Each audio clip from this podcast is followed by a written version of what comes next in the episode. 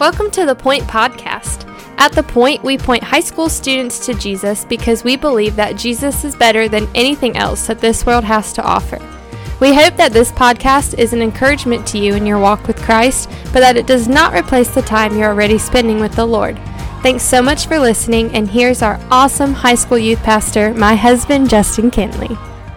Hey, what's up, students, man? So, I hope you're doing well. And let me just tell you about last night, man. Last night was our first student night back. It was amazing, man. I had like 150 people in the room. It was awesome. And, uh, man, it was so good. And next Wednesday night is our first student night back where it's just high school, 9th through 12th grade. Man, come out to the WPAC, worship with us, man. It's It was just so good to be back. And I can't wait for next week. You're going to see later on on Instagram today what we're going to be starting.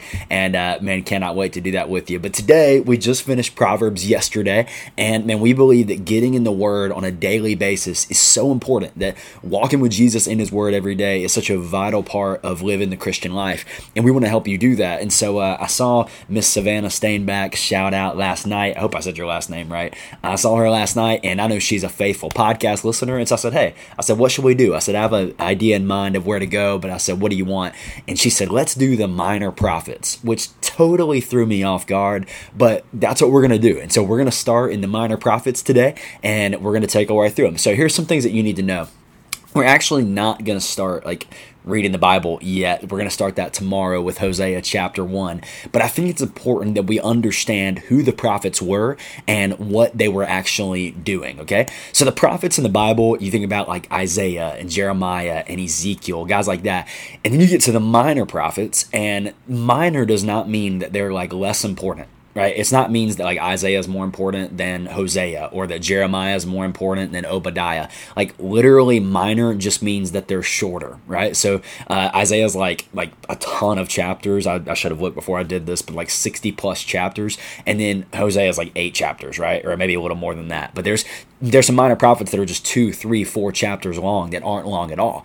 So minor prophets has nothing to do with the importance of the book still important, still inspired by God, still just as much God's word as Romans or Jeremiah or Exodus, whatever, but it's just shorter in nature. And what you have in the minor prophets is these prophets who are speaking to the people on behalf of God. You can imagine that God is using these prophets as a mouthpiece to declare his word. And, generally the prophets were doing three things. And, and shout out to the Bible Project guys for kind of kind of guiding me in this a little bit. I knew uh, I, I, knew this, but I was like, man, let's just kind of re. I need to refresh myself on who the minor prophets were and what they were doing as well, because it's always good to be refreshing.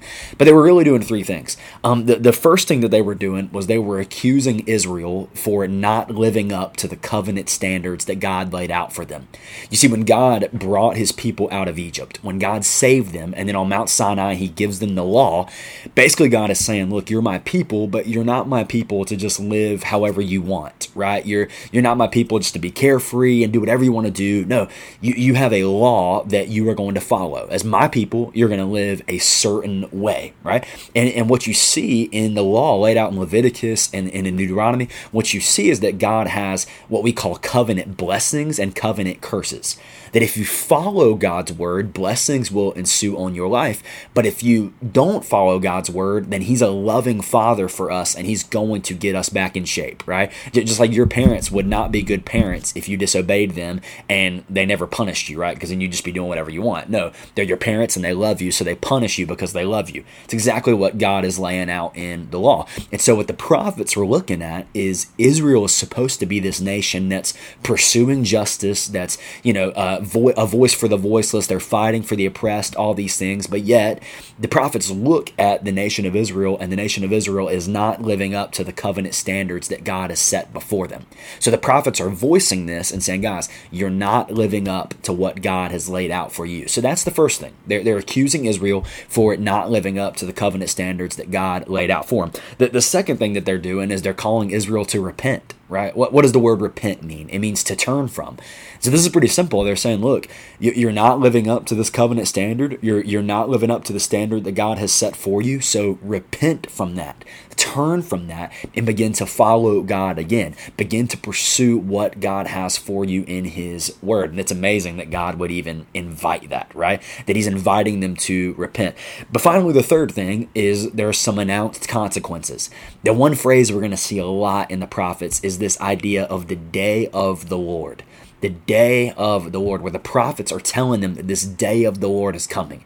And, for those who are living for the kingdom, for those who are living for God, following his covenant, believing and trusting in him, the day of the Lord is a miraculous day. It is a day of hope. it is a day of salvation. It is a day of rejoicing. It's an amazing day. But for those who are not, whether that's Israelites who are not following the covenant that God has for them, or whether that's surrounding nations that are a threat to the Israelites, the day of the Lord signifies judgment. And it's the day that God is going to set apart his people and condemn those who have been unrighteous and condemn those who are not following and have not placed their faith in him. So that's kind of the three things. They're accusing Israel of not following the covenant, they're calling them to repent, and they're doing all this because the day of the Lord is coming. And for those that hope in Christ, for those that hope in God, is is a wonderful day, but for those who have been in rebellion against God, it, is a day of judgment. And so, what I want us to see, and it's amazing, we're going to go through these books. We're going to go through Hosea, Joel, Amos, Obadiah, Jonah, Micah, Nahum, Habakkuk, Zephaniah, Haggai, Zechariah, and Malachi. 12 minor prophets. Okay, so we'll be here for a while. But 12 minor prophets, we're going to go through chapter by chapter, read the chapters with us, and, and notice these three things how they're calling Israel out for not obeying God. There's a call to repent, but ultimately there is hope embedded in all of these books that God is not going to abandon his people, but we know he is going to redeem his people. He's going to send his son who's going to take on our sin, who's going to live up to the covenant the way that you and I could never do it, so that we can place our faith in Jesus and receive the righteousness of Christ. So I'm excited for the minor prophets. I cannot wait. I love you. Let's get in Hosea chapter 1 tomorrow. Thanks so much for listening. The Point is a ministry of First Baptist Church Indian Trail for high school students. We offer life groups every Sunday morning at 8, 9:30, and 11 o'clock and we meet on Wednesday nights at 6:15. For more information, you can go to our church's website at fbcit.org.